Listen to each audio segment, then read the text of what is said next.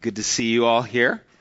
Every year we do uh, what's called the Advent Conspiracy. And so during December, our focus in our teaching is going to be on the coming of our Lord, the birth of Christ.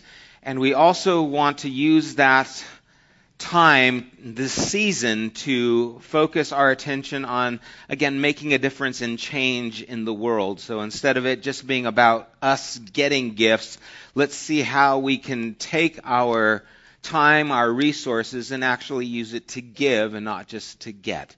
And we want to do this to our community, and so this is one of the ways that we have been doing it with Healthy Start, what there is, uh, these socks that you can see up there, I'm imagining the blue ones are for the boys and the pink ones are for the girls because I'm just quick like that, figuring those things out. And what you'll do is be able to pick a name. You'll tear off that sheet. You'll give part of it to Joanne and you'll fill out and keep the other. And it's for $20. You'll buy a gift for that child that you get the name and the information and then you'll bring that back here. This year we cannot distribute the gifts, but we can still get them. Um, and so if you want to be a part of that, I believe we have 50 names so far, but we'll get more if we need to. And so I want to take those, get that done as soon as we can. We are also seeing other areas where we can be involved with our community and try and help out. And so we're praying about areas where we can help out so that people know that at this season we're here to give and not just make this a holiday about getting. And so that's some of the things that are taking place regarding that. This Wednesday, we have our midweek uh, gathering on Wednesdays, and we are not going to be meeting through December, and we will start again in January. I believe it's January 7th. We're going to start, and we're going to start the book of Revelation on January 7th. But we will not be meeting the Wednesday before Thanksgiving because I'm usually very busy preparing for the meal. I do have to prepare to eat. Uh, but next Wednesday, Jeannot from Haiti is going to be coming out and speaking with us. Not only is he going to be speaking, he's going to be sharing about the cafeteria that we're building there in Haiti. We are also going to be giving him the remainder of the money that we had taken collection for. And so it'd be great if you were there to witness that. You can take a snapshot while we hand the check. We've got a big check made. No, we don't we're just going to give them the check and uh, take care of those things that we're doing there in Haiti. We've posted a few pictures, uh, the cafeteria as it's progressing, um, and it's coming along just splendidly. And so uh, I would love for you guys to be there as that takes place, not only to see and hear from Jeannot the things that we as a community are involved in, uh, but they're to just show your love and support to him as well. And so that's taking place this Wednesday, which will be the last Wednesday that we're meeting for 2014. Is that crazy? 2015 is on the way. And so those are the things that I wanted to kind of fill you in as well. And let's pause and let's pray as we continue looking at our series to believe. Lord, we pray that this morning would be an opportunity for not only you to speak to us, but for us to draw nearer to you. And so I, I pray that the things that we hear this morning will be useful in our daily lives and that we will move forward Father, in this relationship that you are desiring to have with us. May you give us understanding. Father, may you help us to recognize the importance of these things that we are looking at today. For we ask them in Jesus' name. Amen. Well, we are continuing our series entitled Believe, and we are talking about faith. Two weeks ago, I spoke about why faith was important, how it is the language that God has given to us. And it is something that is necessary. We looked at in Hebrews and we'll be there again this morning to see that without faith, it is impossible to please God. But it was the foundation. Why is faith so important? Last week, Michael did an incredible job telling us just not to lose this faith that we have, but to step into it and not to resign our lives to be less than what God really wants us to be and has shown us to be in Scripture. And he gave us some just beautiful illustrations in, in explaining why this is important and the desire to keep this importance in our lives. This morning, I want to continue the talk about the heart of faith. You know, when we hear the word faith, I don't know what is it what it is about us, but so many times faith becomes this kind of crutch. Well, that's your faith. You just lean on your faith. But there is nothing comforting about faith. When faith shows up in our lives, it's something that's usually uncomfortable. It's something that usually involves sacrifice. When we see great episodes of faith taking place in Scripture, they weren't, oh yeah, everything was going hunky dory, and then all of a sudden God did this. No, they're usually these times of crisis where faith shows up. It's usually people getting thrown into fire, and then faith is an important thing. You know, it's like, well, I don't want to get thrown in the fire. Can I still have the faith? Why does it have to include these times that are just so dramatic, so so difficult? But that's when faith is needed. That's when faith is supposed to show up. That's where it's tested. And that's where it is seen. And so having a clear understanding that when we talk about having faith and trusting God, it's not something that's easy. It's putting our faith in what we don't see, hoping for what isn't yet here. It is uncomfortable. It is unsettling. But it's supposed to be how we live as followers of Jesus. And so we always see that these incidents of faith that take place throughout Scripture and you'll find throughout your life happen through times of difficulty and times of sacrifice.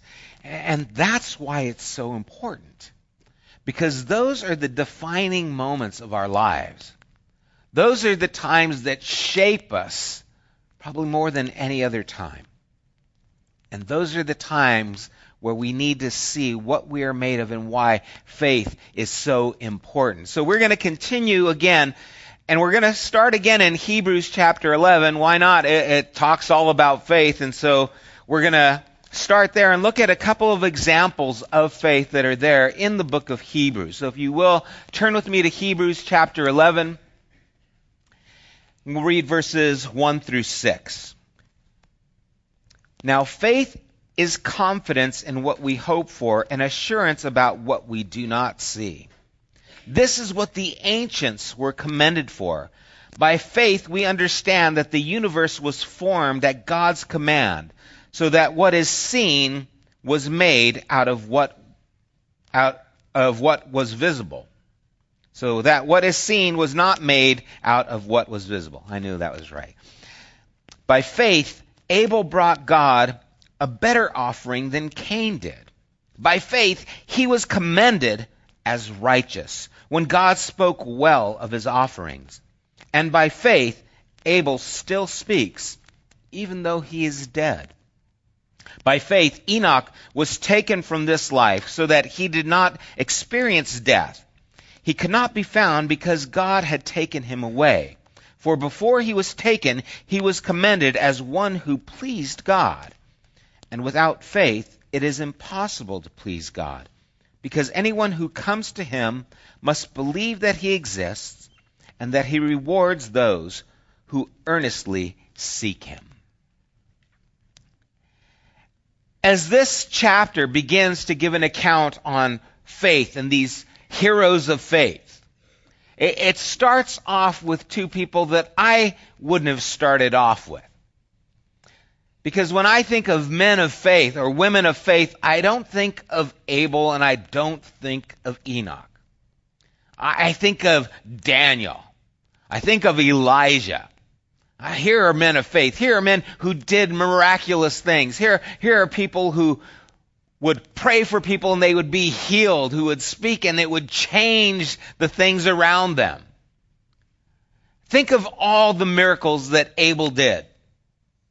You got them? Right? We don't know of any. And the same thing is true with Enoch. What did he do? Why are these people here? And why does he start off with these two names? And I think it's telling because what we need to do before we start seeing fire come down from heaven or the dead raised, before we, we move to this place of the miraculous, we have to start with a foundation. And, and I believe that's what we see here in these chapters. And so when he talks about Abel in verse 4, by faith Abel brought God a better offering than Cain did. By faith he was commended as righteous when God spoke well of his offering, and by faith Abel still speaks, even though he is dead. We can see what took place in Genesis. In Genesis chapter 4, verses 2 to 5, we see now Abel kept flocks, and Cain worked the soil. In the course of time, Cain brought some of the fruits of the soil as an offering to the Lord. And Abel also brought an offering, fat portions from some of the firstborn of his flock. The Lord looked with favor on Abel and his offering, but on Cain and his offering he did not look with favor. So Cain was very angry and his face was downcast. When you first read this, the question comes, well, why did God like Abel's and what was wrong with Cain's? Because it seems to me that Cain's required a lot more work. I'm not a farmer, and I, you guys know this already. When I start going into farm illustrations, I run short really quickly. But I know that there is a lot involved with farming. I mean, farmers get up before the light. They go to bed when it's dark. And they have to go out on the fields and they have to get rid of the rocks and they have to put the crevices in the ground, whatever those things are called, you know, and they have oxes. Back then they did, you know, or some kind of mule or horse that drags the plow. That's what they do. They plow the ground. And then they have the seeds or whatever they're planting. You know, they put the things there in the ground and then they have to cover it. They have to fertilize it. They have to water it. And there's a lot that goes into trying to raise a crop. Abel, on the other hand, wasn't as involved as the animal was that he had to sacrifice what he did was take the animal, kill it, and then bring the animal there to the Lord. But Cain, he did a lot more. And so it would seem to me, wow, God, why did you not recognize all those things that Cain did? Why does Abel get the pass, and why does Cain deal with this in that way? And I find so many times that we really don't want God to receive us because of who He is. What we want is God to receive us because of who we are. This idea of unconditional love is a strange one for us. It's not something that we communicate very well. See, if I were to try and tell my wife unconditionally that I love her, what would that sound like? If you were to say, Why do you love me? No reason. See, it doesn't sound good. It doesn't, you know, translate well. You know, there's nothing that you can do that makes me love you. Well, that doesn't sound good. You know, it's just the idea of unconditional love is something that we have a hard time communicating. You know, she wants to know that I love her because She's beautiful because she's sweet and kind to me because of these things. That's what's what makes us feel good. And so this idea of unconditional love and wanting God's affection and approval, well, what do I have to do to get it? Because I don't want it to just come from Him. I really am looking for part of it to come from me. And you see, the reason Hebrews begins with Abel is because faith moves us to a place of worship and to a place of intimacy. But that genuine intimacy is to be one of unconditional love and response. Cain was trying to earn God's favor and God's love, and Abel was trying to position his heart to receive it. One was bringing something saying, Here, this is what I have for you. And the other was saying, I am here to receive what you have for me. And you see, that's where faith begins.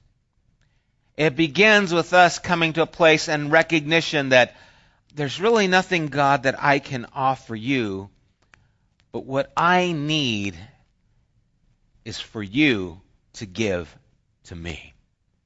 And so the sacrifice that is given is not something of my own merit. It, it cost the animal, but it didn't cost me. But I'm doing it as worship to you. The idea of worship has the idea of leaning into a kiss. Isn't that beautiful? It's leaning in to have that kind of intimacy with God. And we see that Abel came there to get from God, but not to say, here's what I have to offer you. And, at the core of faith is love. It's not works. It's not how well you do. It's not how hard you believe. At the core of faith and the foundation, the heart of faith, is love. And it's important for us to recognize that. We want God to love us because in some way we did something, but that's not the way it works. Have you ever told someone, you know, you, you start dating and that awkward dating, it's like, okay, I, I, someone's got to take that first step. Someone, someone's got to say, hey, I, I really like you. Right? You, you start there, hopefully. You know, because if you jump too soon, too quick, it usually doesn't go well. But if, if you say, hey, I really like you, and then you expect the person to say, oh, I, I really like you too. All right. That's good. Okay. And then you get a, a little bit more, you know, guts and you say, I, I really, really like you. say, oh, I, I really, really like you too. Well, I, I really, really like you so much so that I don't want to like, like anyone else like I like you. And you're trying to make it known your feelings there. And the worst thing you can do is tell someone you step in and say, I'm going for it. And you say, Hey, I love you. And then after that awkward pause, if they say, Thank you. uh, it's it's a knife to the heart because that won't do or well you know that was sweet of you to say. That that's not what i was looking for. Anything but i love you too just doesn't work. And, and so it's daring. It's dangerous to have to step out and someone has to say i love you. And there's that risk. And you see, faith is about that risk when it deals with people or when it deals with God. And it's important because we have to understand that there has to be that risk. Love cannot flourish unless there is that risk, unless there is that trust. And faith is just a word for trust we use when we talk about God because that's exactly what we're doing is we're trusting God. And it starts with love. And I think for us, for some of us, that is the hardest thing. To believe that God loves you who you really are. Because we do so much to pretend to be someone else. We, we do so much to try and hide who we really are. We, we, we don't give all the information. We give the best of the information. We filter those things so that we come out looking better because what would they think if they really knew who I was? And I think that translates in our relationship with God. We feel the same way. If God were to really know me, of course he does, there's no way that he could love me. But you see, that's where it starts. Love cannot exist without trust. And Abel stepped in to that grace. With the possibility of rejection and realized that in loving God, he was actually set free. Cain didn't believe that God loved him as he was, and so he had to persuade God to love him. And what Abel did said, I am going to go to this place. I am going to go and worship you because whether I deserve it or not, this is what I want. Is your love for me. And people, that's where faith begins. And this intimacy and this relationship that believes that God actually loves you. And that's not based on what you can offer Him, but it's His position towards you. And I can't stress how important that is. We see in verse 6 that Cain's response, the Lord said to Cain, Why are you angry? Why is your face downcast? If you do what is right, will you not be accepted? But if you do not do what is right, sin is crouching at your door. It desires to have you, but you must rule over it. Say, faith begins with a person. It begins with Abel, who recognized that there was nothing he could do to earn God's love, yet he stood there to receive it anyway. Cain wanted to give something to God, and if it didn't work, then he wasn't in the game anymore. I'm taking my ball and I'm going home. Because this isn't what I wanted. This isn't how I wanted things to work out. You see, but Abel because he went to receive, it was counted as righteous. Not because of what he gave, because he went to receive. And for some, again, that's the hardest thing to understand. I was talking to a friend of mine whose son has been in trouble a number of times, and he was arrested uh, Friday. He got in a fight and he was arrested and he's already done time in prison. And so she's worried that this will be his third strike. Because, again, it was a violent uh, offense, and when he was arrested, this is the third time that it's happened.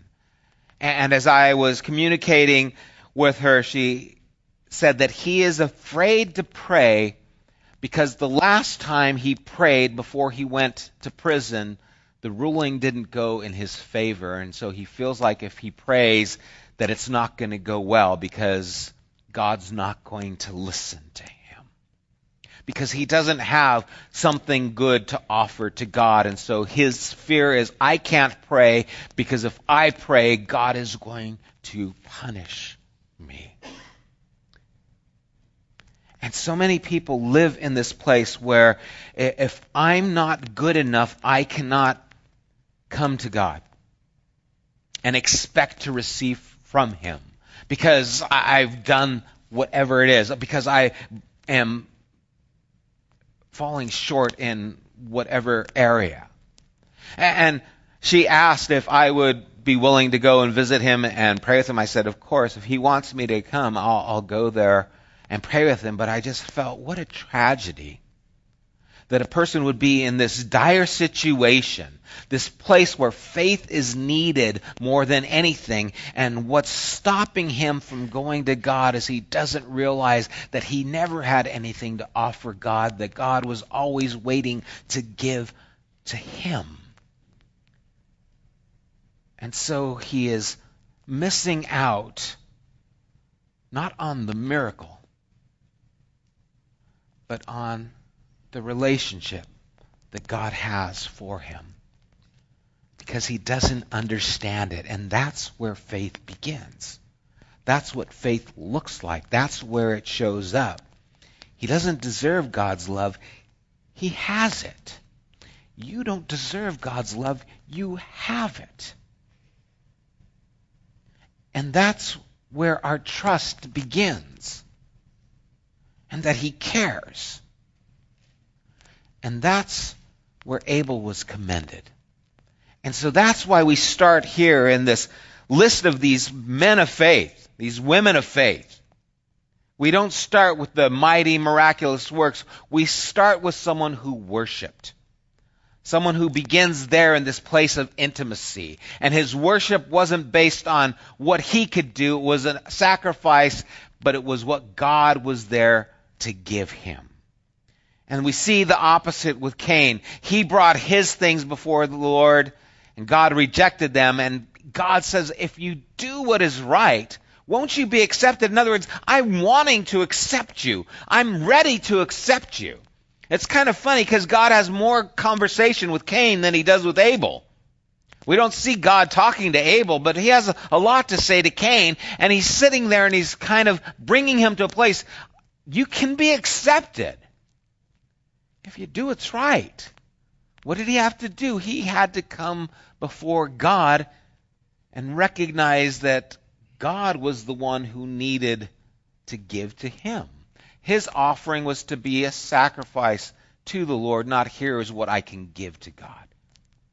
And maybe we're struggling because we keep trying to give to God, trying to prove ourselves. I'm good enough, God. Yeah, I'm doing this. I'm doing this. Yeah, I, am going here. I'm, I'm going to go to church.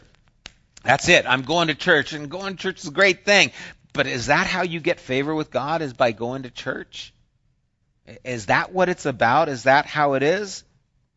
See, if I want to be a person who qualifies for this hall of faith, then I must be a person who realizes that I don't deserve God's love, but I refuse to leave without it.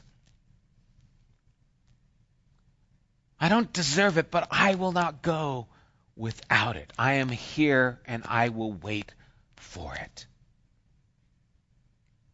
And that's where we start. And then we continue with Enoch. Again, think of all the miracles that Enoch did. We don't know any miracles that Enoch did. We don't have any account. It says, by faith Enoch was taken from this life so that he did not experience death. He could not be found because God had taken him away. For before he was taken, he was commended as one who pleased God. And so we have the account of Enoch in Genesis chapter 5, and it's not much longer than the account of Abel in Genesis 4. It says, When Enoch had lived 65 years, he became the father of Methuselah. After he became the father of Methuselah, Enoch walked faithfully with God. 300 years and had other sons and daughters. Altogether, Enoch lived a total of 365 years. Enoch walked faithfully with God, then was no more because God took him away.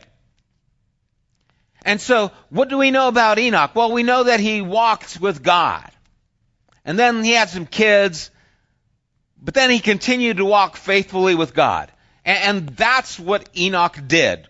He walked faithfully with God. And the idea of walking is the idea of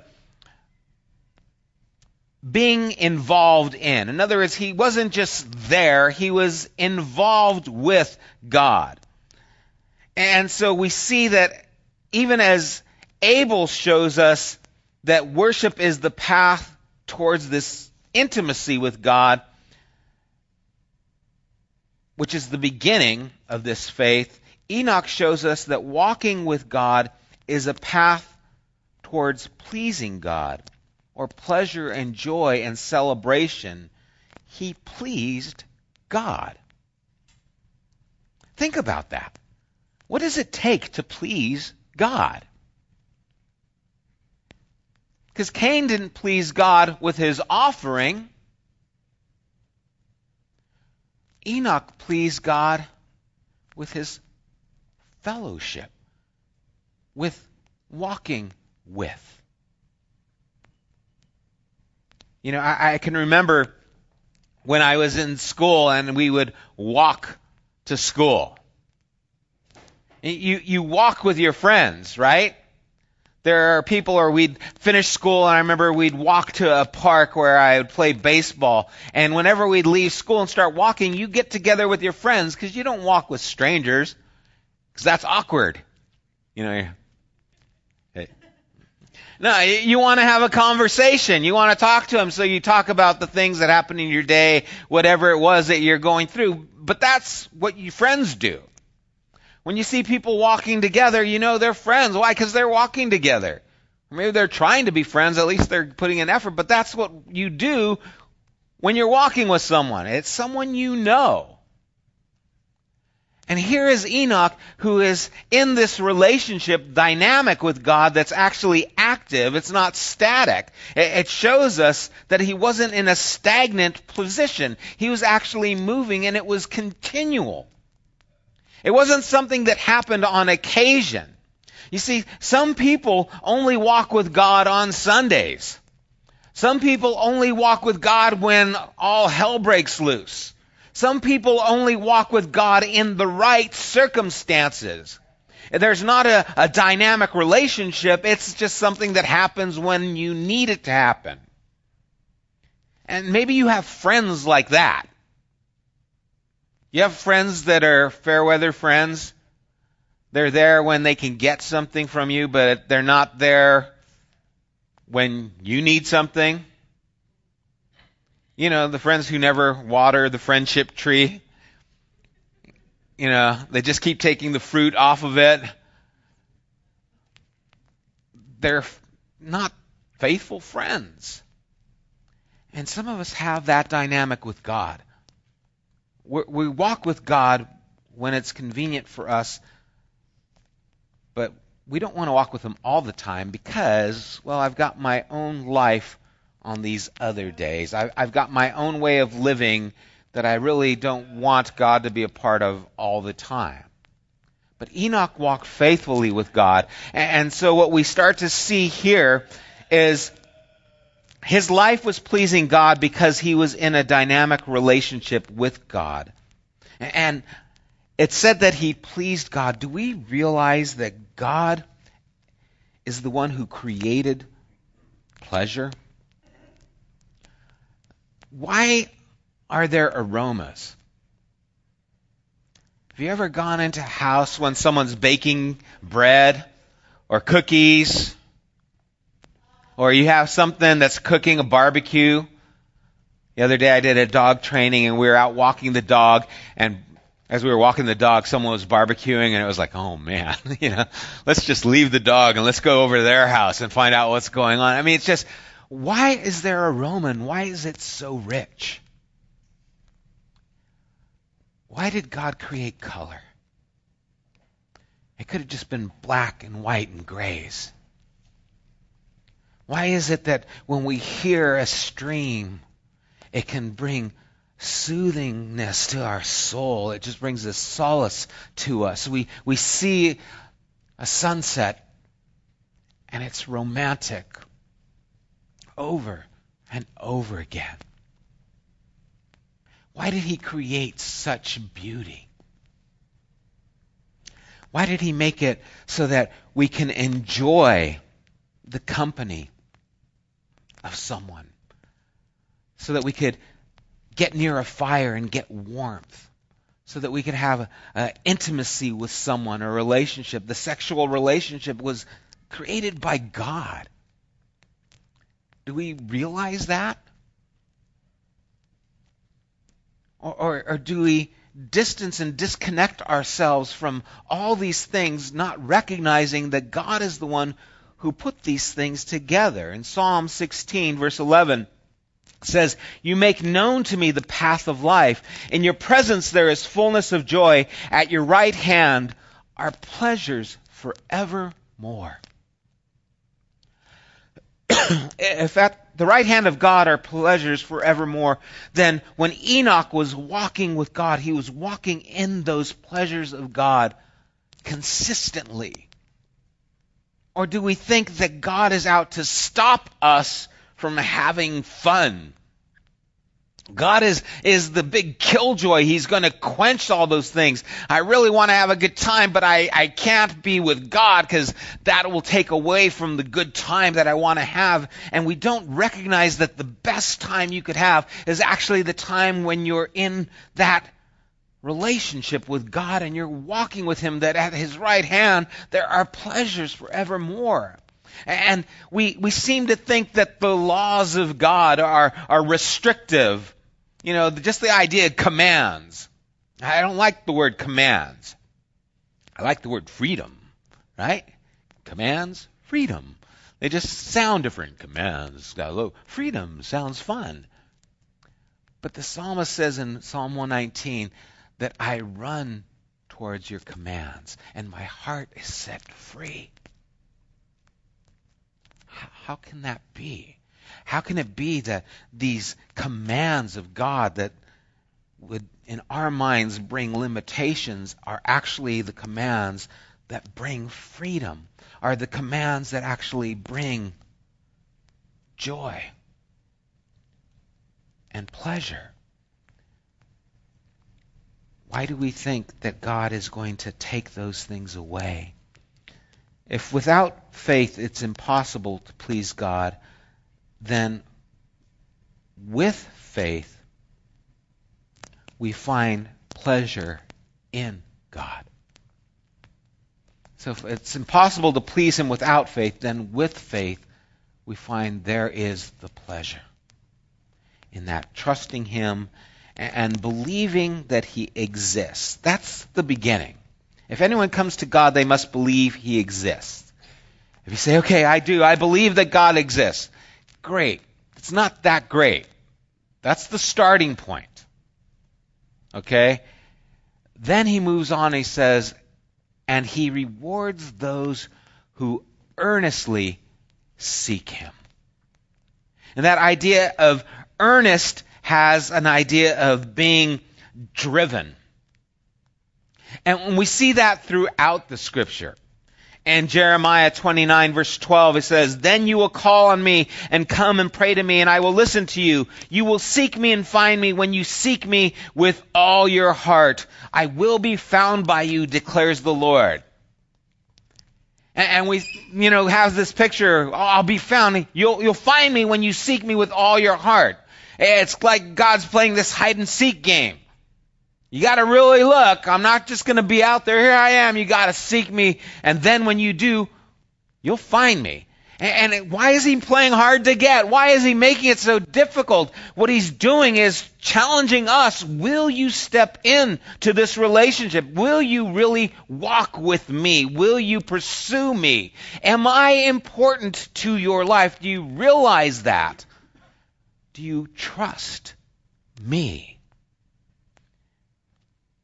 Malachi says, Bring the whole tithe into the storehouse, and there may be food in my house. Test me in this, says the Lord Almighty, and see if I will not throw open the floodgates of heaven and pour out so much blessing that there will not be room enough to store it. Again, God says, You step in and see what I will do. Delight yourself in the Lord, and He will give you the desires of your heart we, we see that there is this response that God is waiting to give, wanting to give, but He's waiting for us. And if we will not step, He holds back. You see, I, I don't think that we can make God do more for us than what he wants to do, but I think we can keep God from doing all that he wants to in our lives because we never step into it. And I think God is standing there saying, why don't you seek me? Do you not know what blessings I want to give to you? Do you not see the pleasures that I can produce in your life? You want to live a life that is rich, that is exciting, a life that is filled with faith? Then walk with me, worship me, and see if I will not pour out the storehouses of heaven on you how would our lives change if we really trusted God, really believed those things?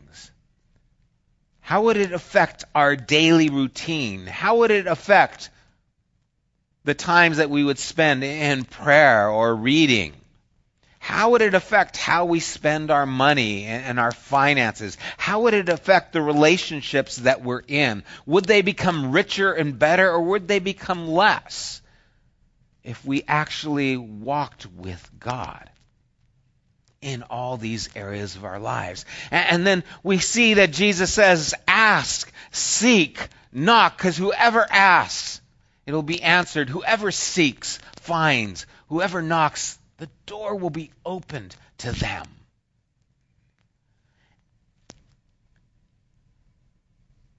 if we would seek first the kingdom of God and his righteousness, all these things will be added unto you.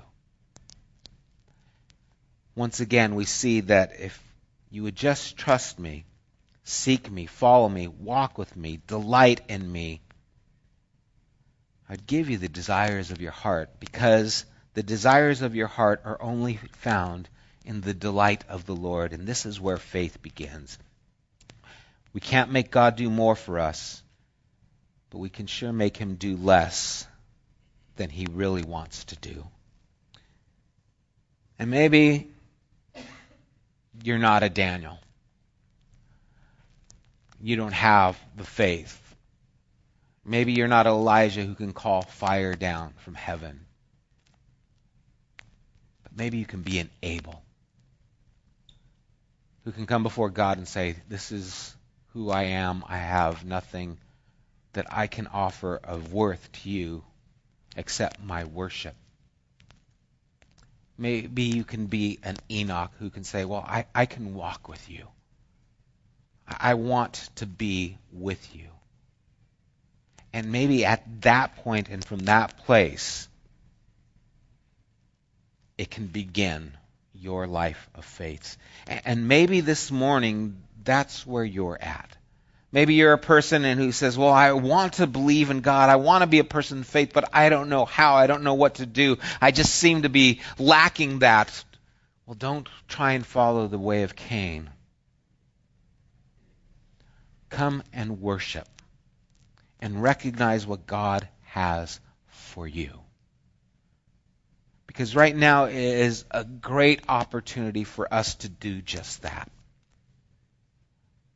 because Jesus has given us the perfect example of God's love for us. And He's given us a legacy that we can follow in in communion. And we're going to partake together of communion. And again, I don't know what your ideas are of communion. I've heard it said so often, well, you know, only come to the Lord's table if you're right with God. Well, okay, right now, I'm going to tell you, you're all not right with God. As right as you could be, okay?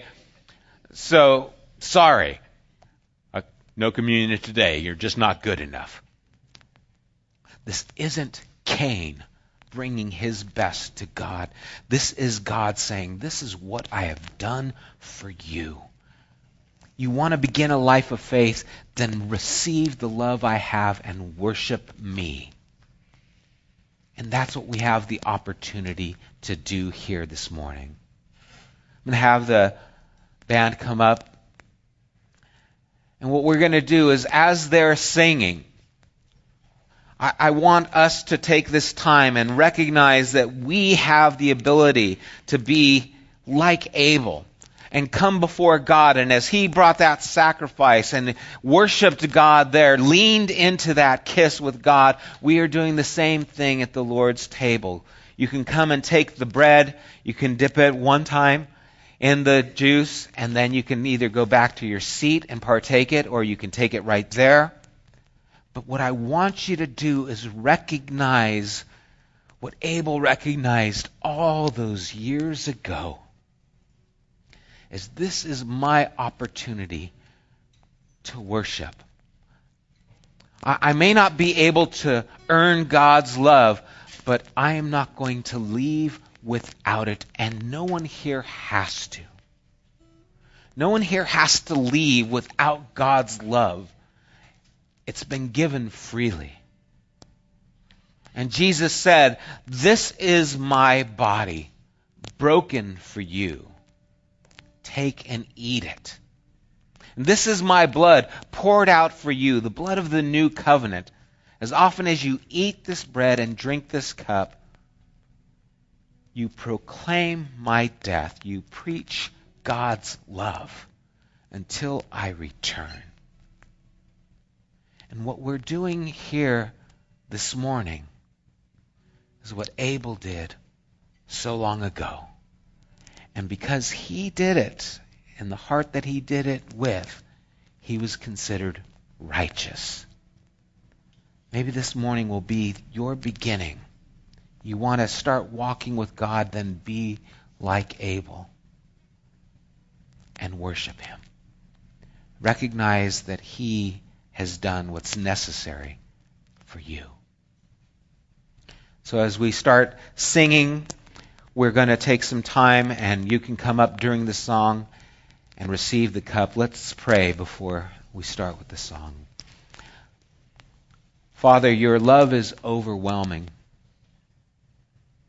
And it is your goodness that leads us to repentance. Father, we stand here before you with nothing of value, nothing that can earn our way to your approval. We come here to worship you. And in worshiping you, we will receive your love. Lord, we, we come here to have a relationship with the living God, to walk with you, even as Enoch did. And Lord, you have made the way for us so that we can. And so as we remember you and your love, Lord, as we partake of this bread and this cup, Lord, we remember your sacrifice for us and how the door is now opened so that we could have the relationship desired with you.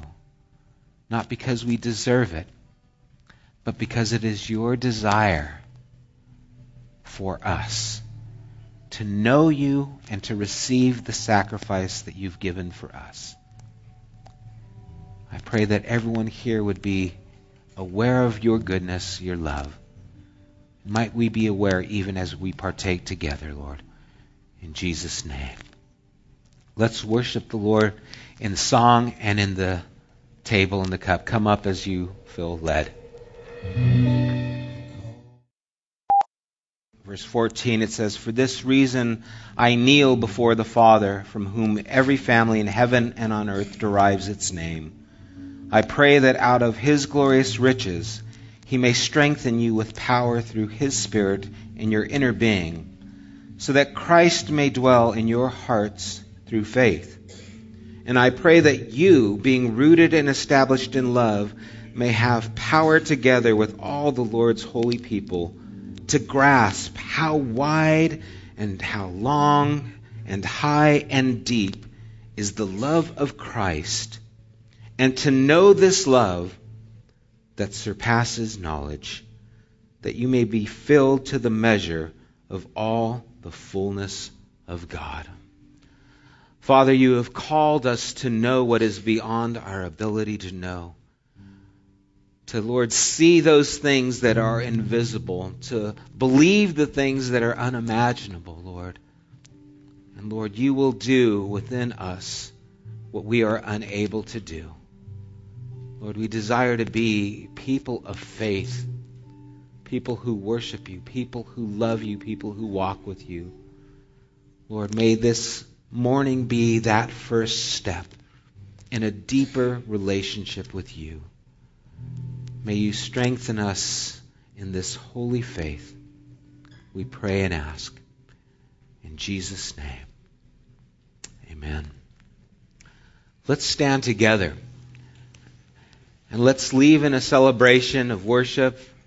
And may this day be the first of a new and deeper walk, rich in faith with the Lord. God bless you guys.